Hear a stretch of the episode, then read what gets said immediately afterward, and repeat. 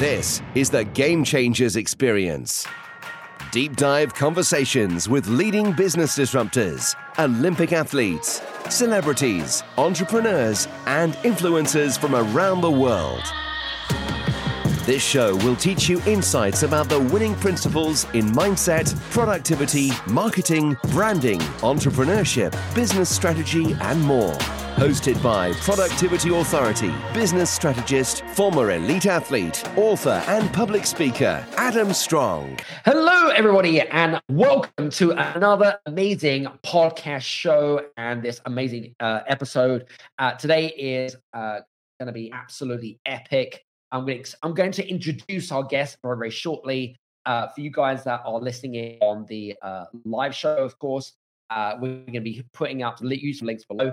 And for you guys that are listening on the podcast, of course, put all the show description notes and any links to today's uh, guest for today, which brings me, uh, which actually brings me to, I'm going to introduce our guest because really, really cool guy, someone that actually been following each other for quite a number of years, haven't had the opportunity up until now, right? Until now, where we've had the opportunity where we're going to be like, you know what, let's just jam, have a great conversation. Um, so who's our guest for today? So our guest for today is uh, a guy called Gary Das. Gary, entrepreneur, coach, uh, he's a best-selling author, he's a podcaster, and um, you know it's interesting because Gary's experience is actually in the financial sector. So on mortgage brokering. Uh, that's where his kind of like bread and butter was. Uh, in 2006, he founded Active Finance, built a figure business, built a business that he hated, which we'll talk about, of course, and then um, went through this what I call transition of change uh, during the during three years, and then um, created uh, another spin to the business, which is more kind of helping financial advisors and, and consultants build a business that they that, that they love and uh, and can effectively create a lifestyle the way that you want to create a lifestyle. What is uh, Gary's big mission? Is is very very simple. It's to help uh, you guys in- increase profitability, but to be able to live life on your terms effectively, right? And one of the things uh, of about uh, Gary, and again, this is these are three things uh, that again, as observations from my perspective, is number one, he's authentic right? So you'll know, being a, an avid listener, that we have really authentic uh, leaders. Um, Gary is one of those. He fits right into the box. Number is he shares vulnerability. And I love that. It's one of the big strengths of a leader, uh, sharing vulnerability. He shares it on his social media links. He even talks to, you know, and, and I love that about him. It's really great. And number three is that he really cares for people you know so and that's the reason why he's on here today because we can have a, a great conversation we share very s- similar core values uh, some of the things that we're going to be talking about today so just let give you some useful insight uh, we're going to be talking a little bit about some insights about the world of the financial world so where it all started for gary really we're going to try, try and get a little bit more what the catalyst was around that we're also going to be talking a little bit about some of the sacrifices that he made when building a business that he hated right? So we're going to be talking a little bit about that because you guys might be in a situation which is similar, right? And how he got out of the rut. Okay, we're going to talk about relationships and the knock-on effect to relationships, should we say? Uh, we're going to talk a little bit about his thoughts and feelings subconsciously. Uh, literally, I have planned a session where, well, he doesn't really know this, but until now. Uh, but we're going to really do a deep dive here a real deep dive. And hopefully, you guys are going to get some useful insight. I know he's a great storyteller, uh, and he's going to hopefully share with you guys some of his struggles and adversities that he's made throughout the years. And trust me, there's a lot.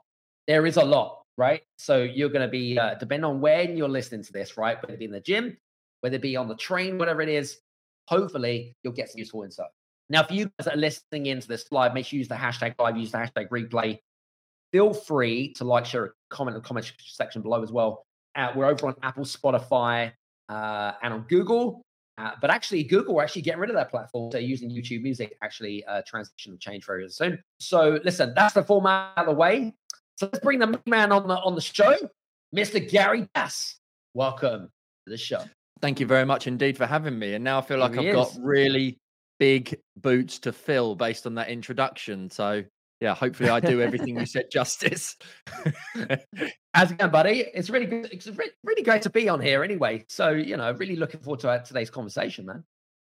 Yeah, it's been a uh, a long time coming, and I appreciate you appreciate you giving me the time, and obviously your audience giving me their ears.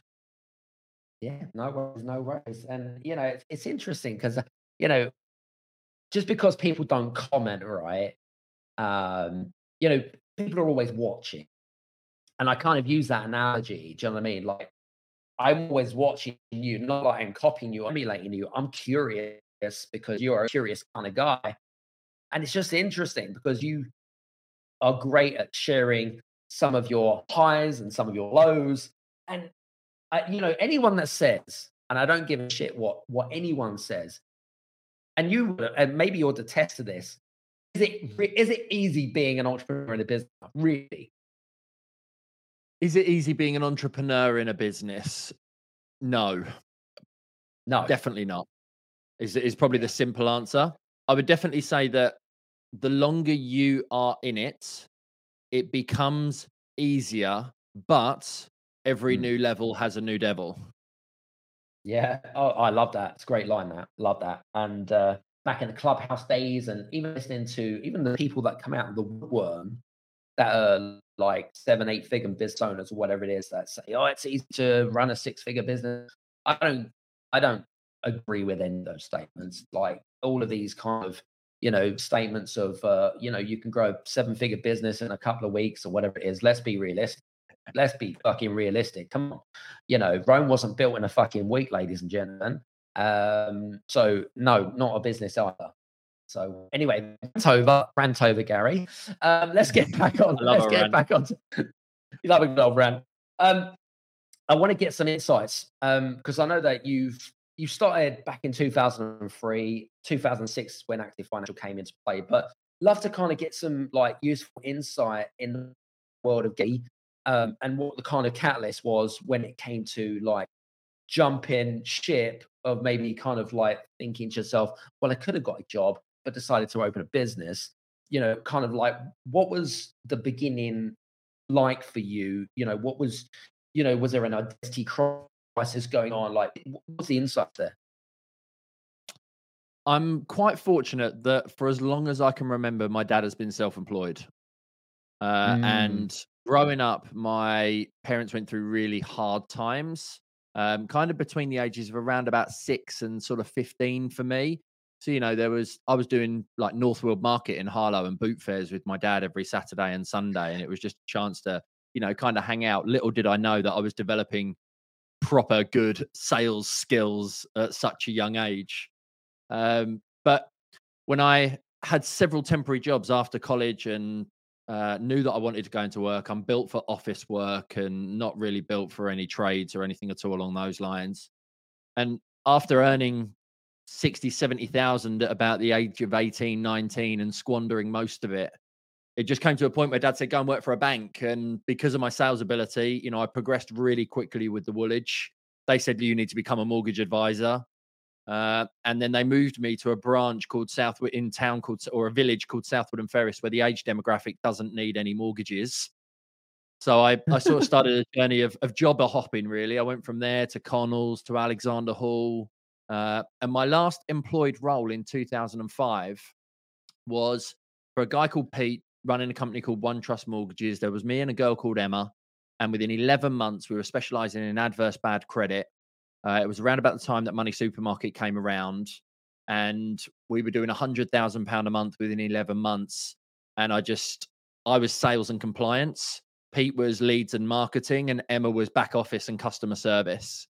Uh, and I just said to my dad in the November, you know, can I have two and a half thousand pound? I know how to buy a lead, name, and a number. I want to go self-employed, uh, and that effectively just sort of kicked me off. And I, I, I always say this to people. Lots of people reach out to me because of YouTube and stuff, where I talk about becoming a mortgage advisor, like corporate background, um, high level training in the sense of you know having a manager up my backside if I wasn't doing my appointments or converting the insurances or maximizing every opportunity. Um, then running a business for somebody else and pretty much running the whole kind of ship and being mentored in running that ship. I spent two years as a mortgage broker off of the, you know, out on my dining room table for a couple of years because why not? It was an easy start to business, but I was gun ho ringing friends and family and you know trying to leverage every which way possibly I could to get a booked call. Um, but it was the best start to self employment, having sort of gone through that transition over sort of three four years. You know.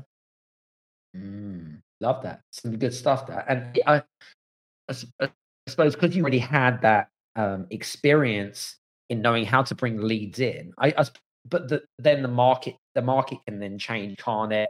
You know, just because um, you know one particular lead generation strategy worked, say in 2003, doesn't necessarily it's going to work in 2005, right? Mate, I well, I, I because we were doing adverse credit, I carried on doing the adverse credit and buying those leads, names, and numbers. And then what happened in 2008? We had a crash of the, you know, the economy crashed. America went to shit. January 2009, I had no business. Um, right. So there was no mortgage leads to buy. There was no lenders to to give mortgages to. So that then led me to the diversification of what else can I do? Life insurance, critical illness, and income protection, which was the business that I built over seven years and made huge amounts of mistakes um, and essentially ended up building, you know, a business that I, I hated and had me mm. financially trapped and emotionally and mentally trapped, to be fair. Mm. Interesting when you uh, when you are built with with regards to um, you know the the sort of active financial side of it. Yeah, mate. I mean, what was the kind of what was the kind of like I don't know thought patterns there? Was it because you started in mortgage brokering, and obviously the financial crash came in and stuff like that. Was you forced kind of like uh, rather than kind of uh, deciding on building a business that went parallel, you know, horizontal, that you had to then go kind of like wide in terms of like product offering and stuff. Was that was that kind of the thought behind that? Yeah, so we'd we'd always been doing um mortgages, you know, bad credit mortgages was was kind of the title. That's what I did for the for Pete as an employee and then did for myself for a couple of years. And I'd always mm-hmm. offer life insurance, critical illness and income protection as an upsell, you know, in a business sense. You want to have your ancillary products that you're offering off of the back of your core product life insurance, critical yeah. illness, income protection, home insurance always went in alignment with that. And it was, you know, when I just when I was sitting there in 2009 going, what the hell am I going to do? It was like, well, what do I know a lot about? What have I done before? Right, life insurance. So then I started buying life insurance leads. Um, and it was completely different to, you know, everybody mm, needs life mm-hmm. insurance, but nobody wants it. So it was, and selling it off of the back of a mortgage was you, you know, much easier to do than someone who's submitted a life insurance for inquiry, you know, life insurance inquiry online. Um, mm-hmm. So it required a change in mindset, change in skill set, learning new techniques over the phone. You know, my my self-employed journey started with me um, buying leads in the most valuable postcodes, and then I was like, well, mm. I'll travel to their house. That was sometimes an hour and a half in the car, and I was like, well, I'm now maxed out because I can't, you know, travel. So I then I was buying them all around Watford and the M25. You know. Um, right. Sometimes you get stuck in traffic for three hours.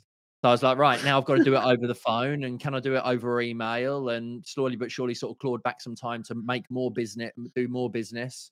So when the life insurance kicked in, I was very much a telephone based advisor with with people that were comfortable buying inquiries off the internet um, and then sort of started to scale that model really after that.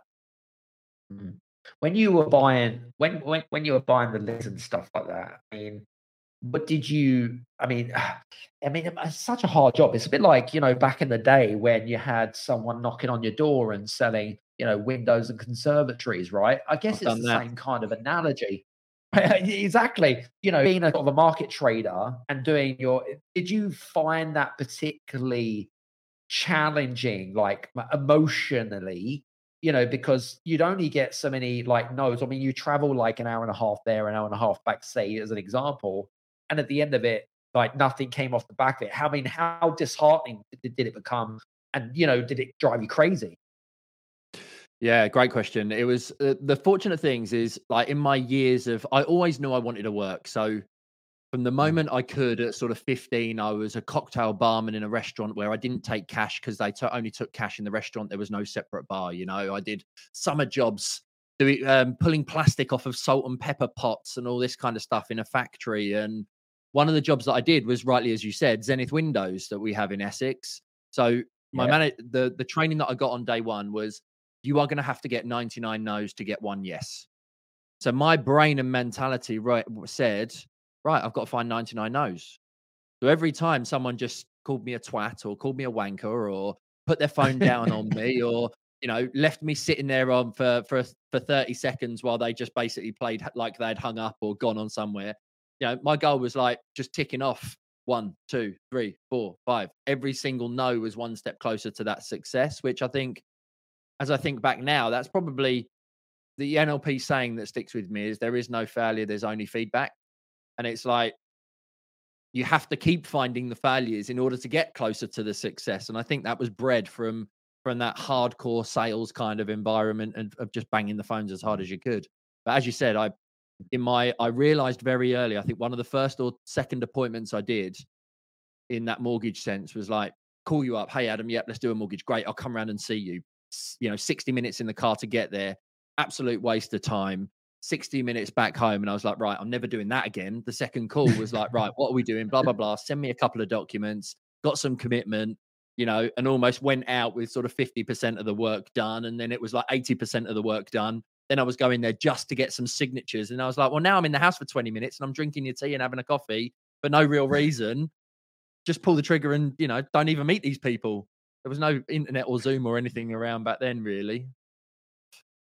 Love it, love it. Do you feel like, from your experience, do you feel like you created this like rhino skin, this thick skin, and the more nose that you got, you kind of like did it get did it prepare you to kind of like continue forward to get those yes? Definitely. Yeah. It's, it's, you know, you, you've, you've kind of got pain or gain, haven't you, really? And it's, it became that thing of feeling the pain led to closer, it led to more gain, really. When you when you were building active financial, like during that during that sort of ten year transition, um, you know, I mean, from your perspective, I mean, you bought, I mean, you achieved huge amounts of things, right? I mean, you you, I mean, to to achieve and build a seven figure business over that period of time, I mean, that's quite an achievement. And obviously, to walk away from it is obviously tough, right? But I'd love to know, like, in your ten year tenure, if you like, at the helm, what sort of sacrifices did you have to make uh, when building that business? Like, you know, and, and sort of what what were your thoughts and thinking when you were, you know, get from the time that you were getting up to the time that you went to bed? Yeah. It's, it's the way I would describe it was just, I was just an idiot. I was, for want of a better word, I was arrogant with the mindset that nobody in the business or anyone that I recruited could do it as well as me. Uh, I thought that doing more and working harder and longer hours would technically make me more money. Um, I didn't learn about leadership or delegation or you know any of this sort of stuff that I have done since 2016. But the short Mm. sort of history was 2009 started doing insurance. Uh, later that year, I let my best mate buy in because he was a good salesman. Um, we didn't Mhm. split our roles. So when I went on a honeymoon for two weeks in 2011, with both of us doing nine till nine for two years, we took our first couple of employees on. We then scaled the team to around about seven. But you know, I was in the office every day from nine till nine because I still thought that's what I should. And slowly but surely, he wasn't. Um, and we never sat down and devised these are your roles and responsibilities. These are my roles and responsibilities. And this how is we're going to drive forward. We were both trying to drive the car, and it was just causing a car crash.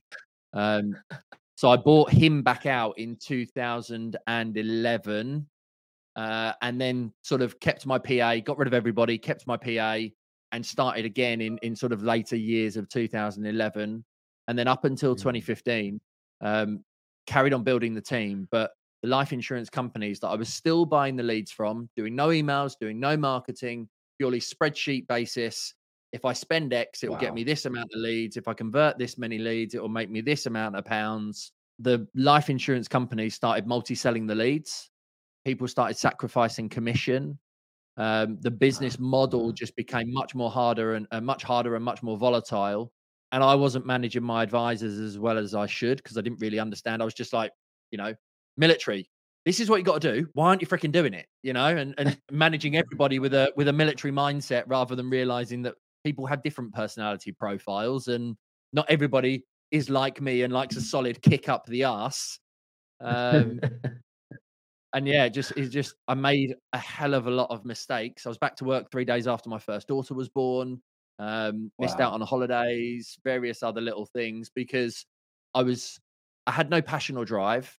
I was chasing a pound note and I hadn't really, you know, thought about vision, mission, or values, or even really where I was going. It was just a case of this is how much money I need. I'm going to do anything I can to kind of make it.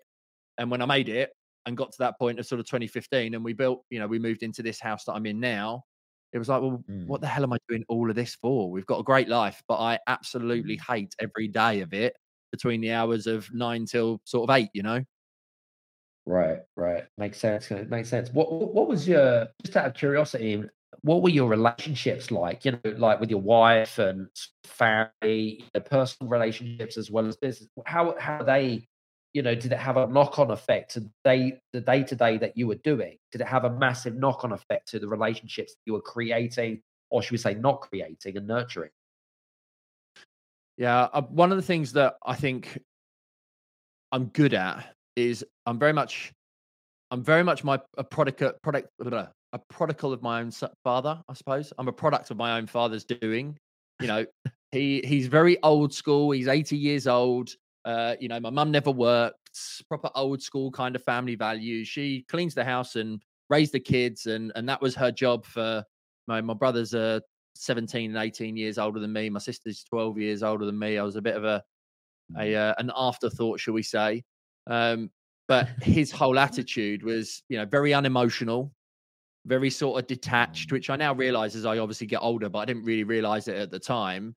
You know, any emotional conversations were with mum, and he was very logical and and sort of the business side of he would run the line at football and all that kind of stuff. So I Mm, carried that into my own relationship, and I literally would get out of my car outside the house and almost change as a human being.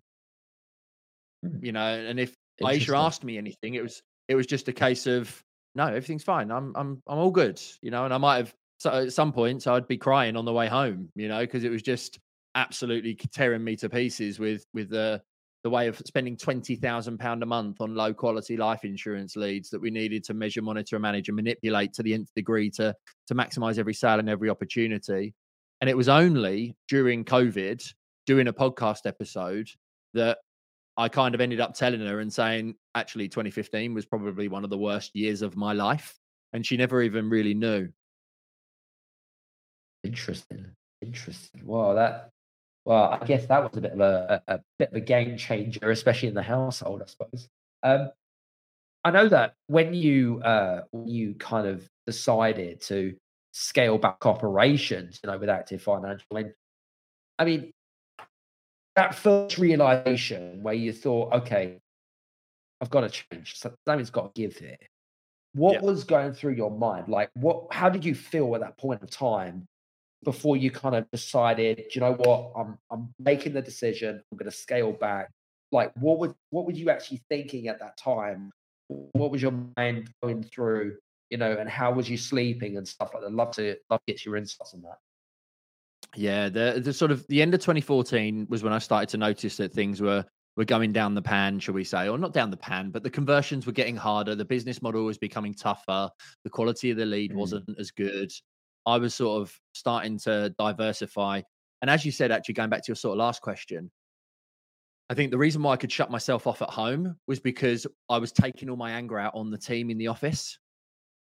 So it was almost Mm. that ability to, you know, they were the ones who were dealing with the leads, and that was frustrating the hell out of me. So it was just like I was almost a horrible boss through through the first, you know, six months of 2015, and I was taking it all out there, which allowed me to then come home and kind of be like, actually, different person. Um, surprised that the team actually stuck with me for as much as they did. To be fair, in hindsight, but crikey. Um, but what actually happened was in the uh, obviously we had the credit crunch in 2009. Property prices started to recover. We moved in 2011, and then we wanted to move again in 2015 when our eldest daughter was starting school. So we wanted to move into the school catchment area. And I went to my bank and said, "Okay, we want to move home." And they basically said, "You can't." because you left all the profit in the business. And I'd been thinking through 2015, I've got to get out of this shit. I can't continue to do what I've always done because this is just killing me slowly but surely. Um, it's not how I want to live my life, etc. And you know, law of attraction subconsciously, or you know, divine intervention, whatever you kind of want to call it. The bank saying no was like that's an opportunity because I'd made thou- hundreds of thousands in profit. I just hadn't withdrawn it to dividends. Got so it. I phoned 180 lenders in three days in the July. Um, had a mortgage offer within sort of 14 days after my bank told me I couldn't do it. Uh, we moved into this house in the October of 2015. And I basically said to everyone, all, all 14 people on my team, you all need to find new jobs in the next three months because you're not going to have one by the end of this year. Um, and I kept my PA again and then started as a self employed mortgage expert, having only done one mortgage, which was my own, and then started leveraging social media and stopped buying leads, was basically the gist of it.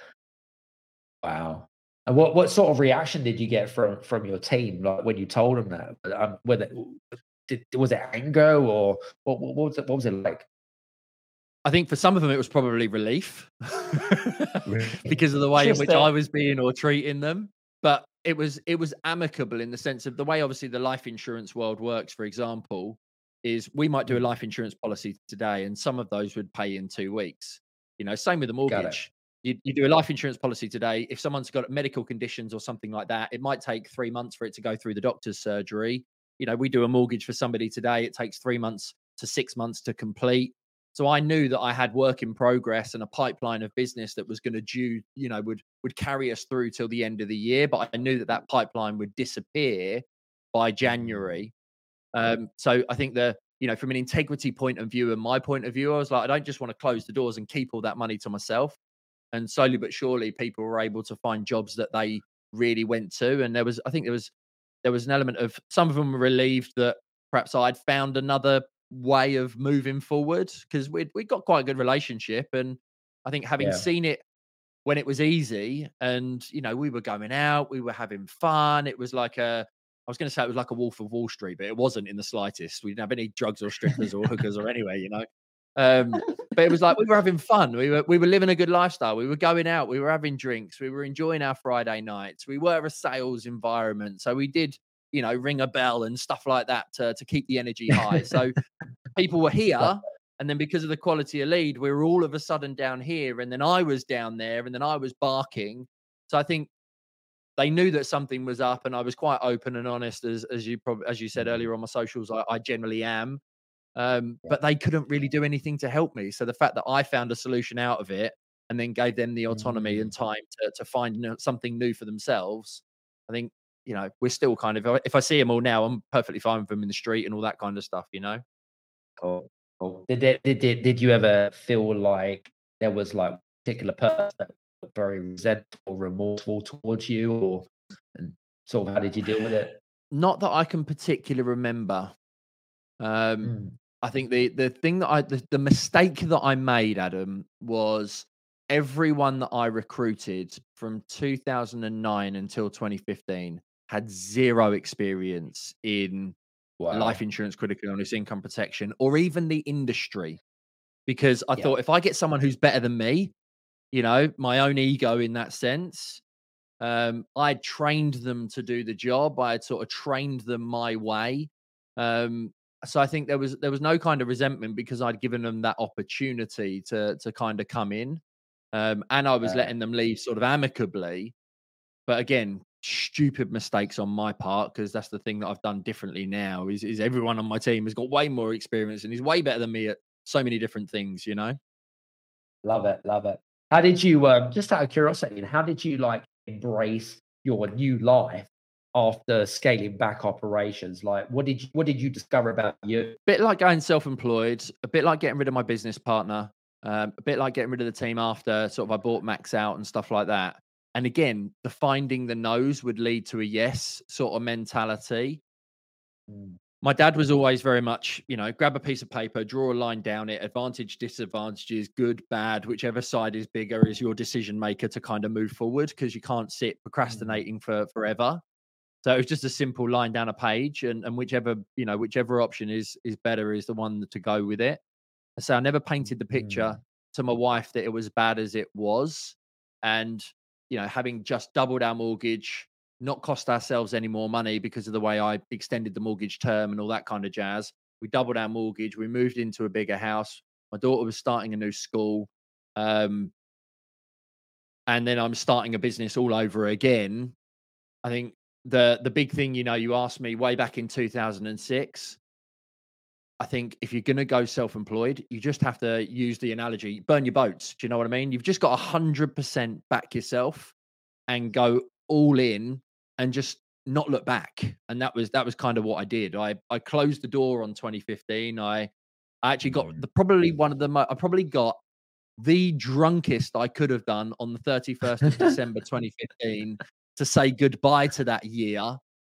And January 1st with a horrendous hangover was just like, right, forget that.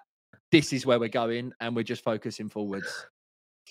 Love it, love it, love it, love it. It's interesting. Do you know, like, I mean, is it? I'd love to again. I mean, from being a, a company director of a seven-figure business to going back to self-employed, did you yep. feel like it was like a ma- massive backstep? Or did you feel like actually it was quite kind of the opposite? Because again, I guess it depends on how you define success, doesn't it, Gary? Yeah, I think it, for me, it was almost like a rebirth and a chance to go again, but do everything different and Got not it. make the same Got mistakes it. that I had and take those lessons. Um, and sort of apply them differently. And and I realize, you know, now in hindsight and stuff, the biggest thing that I didn't do up until 2015 was any form of education. You know, now it's so freely available through TikTok channels or podcasts like this amazing one or audio books or yeah, I didn't do any of that stuff until 2016. And in 2015, in sort of a a year of self discovery, which I suppose I found Tony Robbins, and I sort of started watching a bit of NLP on YouTube and realizing that watching some of that stuff, I was the fucking problem. Um, and it was me that had to change. I needed to sort of, as I say, close that door on 2015 and say, right, let's start again, but let's do things mm. differently and give yourself an opportunity to to sort of build things in a better way. Um, so yeah, I never even that question never even really entered my head. I never even had the thought of going from business owner back to self employed. It was just a case of mm. this is what I'm doing. And I'm doing it for this reason to change everything yeah. going forward, I suppose. It's interesting because I guess you've gone through some massive mental shifts, you know, yeah. over the years. I mean, you know, with uh, even kind of having to deal with like the passing of your mum and stuff like that, which you you you know you you, you really were very open on social media about it. Um, how did you how do you feel your mental uh, capacity or, or, or, the mental shift? How do you feel it's made you feel over the last years? Like, what have you seen? Like, how do you how do you feel within yourself from making those shifts from one transition to another? What if, what I'd love again. I'm trying to get your insight on that. Yeah, 20, 2016, I knew that I needed to change. And I, I did an NLP practitioner course and I sort of started to learn business. You know, that was the thing that I mm. really realized. I know I had, I've always had a hurt, work hard mentality because that's what I'd seen in my father for so many years. You know, he, he was sure. running a 10 million pound a year business, but was still too involved in too many different roles because that was his own thing and super successful and stuff. But I thought hard work was what would create what I wanted, but it ended up created something that I hated. So the the hustle and grind mentality was what I had from 2016 right the way through until 2021. Um, you know, mm. still continue to work harder, but work smarter was kind of the mentality and the mindset. And then certainly over the last couple of years, because I missed so much of my first child's birth, when Willow was born in 2014, I was around a little bit more because I had to be because she was cesarean. So it, sort of forced me to to help out a little bit more at home, and and Emily was going to nursery and things like that. But when Hunter yeah. was obviously born in in 2018, um, we were now in this house, and we'd sort of come out of the. I was in the new the new world, should we say, of of my rebirth back into mortgages after a seven year outage, um, and having two others you know, that forced me to be at home that little bit more again. And then we mm. had obviously lockdowns. So then we were all forced to be at home. Um, and that really, really sort of since, And that, yeah, really since 2020, seeing him grow up more than anything else and, you know, being at home a hell of a lot more made me realize how much I'd missed over the previous years. But also then losing mum early 2022, it completely shifted my mindset into, you know, I actually value time more than money. And it was a real big kind of wide awakening. And i think equally it is easier to say that because i'd had some relative success financially again you know in in that point. So it's it's much easier to say you can value time over money when you've got money. You know exactly. when you're starting a business you can't. Um but yeah. now i am i am out and out a lifestyle based business owner. You know I, I i don't have desires necessarily of of building a huge empire or anything at all on those lines i don't have a I don't have a passion. I don't even like. I don't like mortgages. I don't like property particularly. I've done it for 19 years. All this passion, purpose bullshit is, is I think is is literally bullshit. There aren't many Ben Francises who can, you know, who can love making clothes and then end up building a billion pound or billion dollar fitness brand in Gymshark. There isn't many personal trainers like Joe Wicks who start an app that now is the most famous personal trainer, even though he's not very good, um, you know, in the world. we don't get that luxury. But what True. I do enjoy more than anything else is solving people's problems. I look at, you know, a mortgage is a puzzle. I love puzzle solving. I didn't play them as a kid, but you know, solving problems, creating, solving, um, helping people to to move forward, to get better results, to um, make their biggest financial decision in their life to achieve more mentally, physically, financially, whatever it is. You know, that's the sort of stuff that really lights me up. And that's why I was able to to do or why I'm able to be in the mortgage industry for such a long period of time because it it ticks a lot of other boxes, even though I don't really like the product or the service, you know. Mm. Very, very, it's very, very insightful. This is really cool stuff. Um, I'm gonna go. I'm gonna shift the conversation actually, if I may, because I mean, what's really interesting about your story is that you've probably probably carried out every lead generation strategy on the planet, right? You know what works, you know what doesn't work, you know what you like, you know what you hate, right? You, you probably are what we call the the king of, of of going through that. Like, and I'm sure that a lot of people that are listening in are probably re- are really super grateful to listen to this conversation because I think there's a lot of lessons to be learned based on building a business, right? So, lead generation, what have you found over the last, and even though the industry has changed somewhat, COVID has changed things a lot, there's a lot of things that's changed stuff. But let's just go present time. Would you say, what would you say last 12 months? What are the, should we say, most effective lead generation strategies for advisors, consultants, people that want to build a business? What do you enjoy the most? What are the things that people should stay away from? Right. Uh, maybe that they're maybe it was something that you did in the past that you thought, fuck that. Don't do that. Right. Just don't do that. Okay. Do this instead. Yeah, definitely. Um, so social media has obviously changed a lot since 2016 when when there wasn't as much noise as there is online. There wasn't as many social media channels. So i still think it's highly important particularly if you're starting from the beginning to pick one social media channel that you can really master. And that one social media channel initially should be the most likely that your clients are hanging out on. And it's very different to someone who's a solo person, you know, a self-employed individual, maybe just one or two people, they've got a bit of a PA or something like that, versus someone who's got a 10-person business because you can afford to mm. outsource and invest that little bit more as a larger team. So as a solo person, you know, where's your ideal client hanging out? Uh, and most likely LinkedIn is probably going to be one of the best places because the algorithm still gives you reach outside of your followers. But I'm a huge fan particularly for anyone in small business, of leveraging long form into short form. And with the wonders of AI now, as it stands today, like so much that I've trained since 2019. So since March of 2019, I've worked with more than 700 financial services professionals or professional services businesses. But so much of what I've trained has just gone now because AI can make 80% of the work, you know, so much easier. So what I would what I do and I think is the most efficient way for you know for us as for us as individuals where possible record one YouTube video or something like this every single week um rip the audio and put it out on the podcast channels for those that don't want to watch and you know I don't particularly watch YouTube but I will listen to Spotify or Apple or wherever um, because it's easier to do on the go. So if you create the video, you can rip the audio and put that on a channel.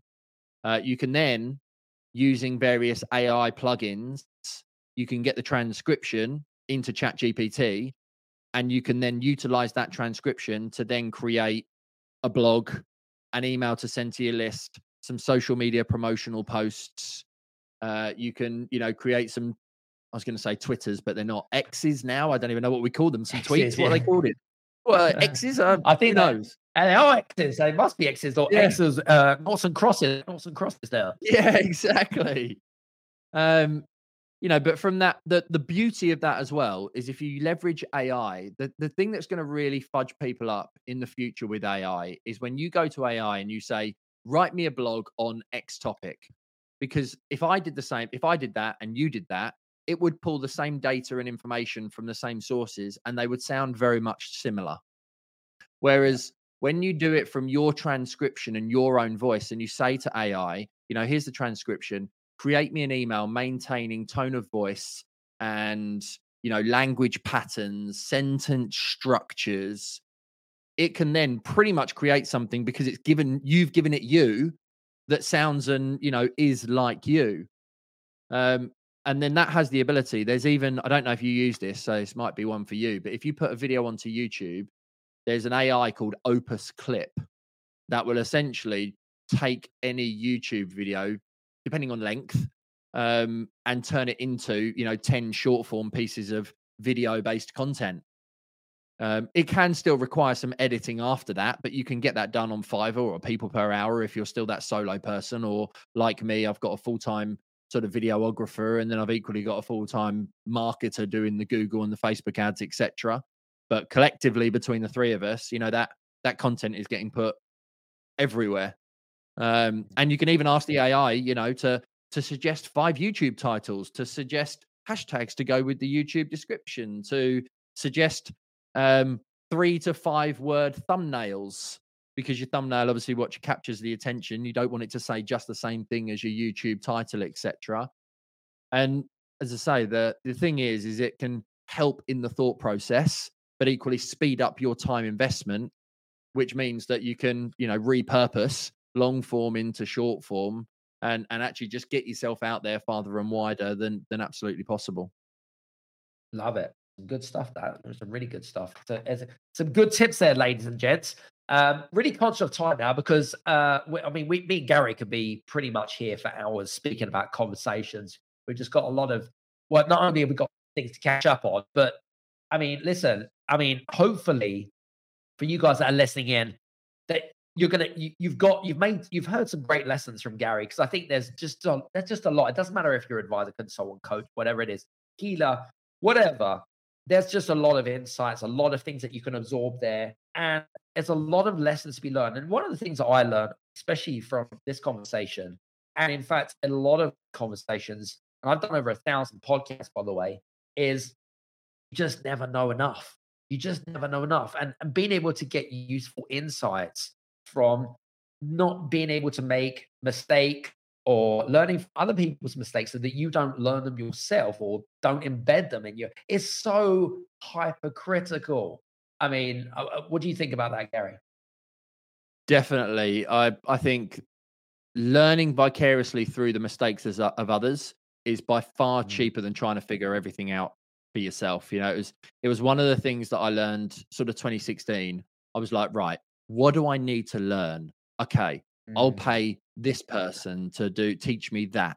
I'll go to this person to teach me this. And that's really um more expensive because you're paying someone for a bit of one-to-one time or small group time, but mm, you're paying you're everything's going to either cost you time or money. And for me, you pay a little bit of money up front, but you shortcut the time to get the result and the outcome. And our Mm, time is our most definitely. valuable asset. So yeah, I, I totally agree with what you said. Um, just out of curiosity, like I suppose my last question is: is where is? I mean, it sounds like you're having a bit of a ball now. Like you, you're in a in a happy place. Gary's happy place, right, with his team. got a good lifestyle. I know that you had a, a baby about six months ago, if I'm not mistaken. Um, you know, it, everything seems on the outside, you know, hunky dory, if you like. Where do you see yourself going over in the next five years? Like, how do you see? Do you see that there's going to be sudden changes, or you just going to kind of like stick to what you got and make sudden refinements? Yeah, we've, we've I've, I've kind of gone back on my journey and looked at you know 2016 was a year of relearning the industry. 2017 was a a year of networking and getting out of the social media world and sort of seeing some people face to face. 2018 was a year of um, restructuring systems and processes. 2019 a year of recruitment. Uh, 2020 for all of us was a year of just riding the wave, dealing with whatever came our way. Um, 2022 was just a year of survival because I lost my mum and the baby came two months early. Um, and this year's been a complete year of restructure. Um, so mm. I've, I looked at my business that I'd sort of created. I've, I've sacked off. I bought into a will writing company. I started a couple of other business opportunities. Um, I've closed mm. the doors on so many things that I said yes to because I had more time to to sort of think and do. And this year's been a a year of restructure, re-recruitment, sort of getting uh, a much more solid foundation. And next year is just wholly and solely a a year of profit. Uh, so we've got a good, you know, I've got a good team of 22, I think now. Um, 10 of those are based up and down the country because I recruited them during COVID and, you know, some of high as Scotland as far west as Wales. But, you know, I've taken on seven people in the last sort of six months. Um, so it's really about embedding them in their roles, getting everyone confident and comfortable in where they're at, and obviously my other my other training my other business is my training business. I run a mastermind for for financial services professionals every month. Um, that's really what i truly enjoy because it's it's like you say it's, it's teaching those people not to make the same stupid mistakes that i did and i'm an avid learner and an avid implementer and i get to teach them the stuff that actually sort of comes out and works. Um, so mm. yeah next year is holidays every half term is the goal um, saying no to more things that I don't enjoy, and you know, just trying to to slowly but surely enjoy the journey of business growth because actually it's it's that's been the biggest realization for me. I put so much emphasis on money and the goal that that is what led me to being trapped into building something that I hated. Since 2016, I've focused more on just the journey and I've had way more happiness in that because I'm 42 you know, my dad still works at 82. Um, why am I trying to do everything tomorrow? Why am I trying to do everything next year? As you said right at the very beginning, mm. Rome wasn't built in a day. So if we actually just give ourselves a little bit more time, we take the time pressure off, and we don't go as grey as quick, and we or as you know get as many wrinkles, and and we actually get some time to to enjoy what we're we're trying to achieve. Exactly. No, it's, it's, it's, it's, it's a good point, actually. It's a, it's a really useful point. Guys, listen, um, I hope that today's been really useful. First of all, Gary, just want to say thanks so much for being on the show. I think you've shared some great stories. Um, you know, and it's just been it's just been really really great to jam. You know, we can't be here in person or whatever it is because I'm in sunny Cyprus. Sorry to rub your nose in it, but you kind of knew that anyway. Um, um, but listen, it's been it's been absolute ball, mate. Uh, thank you so much. Thank you very much for having me, and I hope the audience obviously got some value from it. It's been a pleasure, and I'm glad we got to do it in the end. And I look forward to having you on mine in the not too distant future.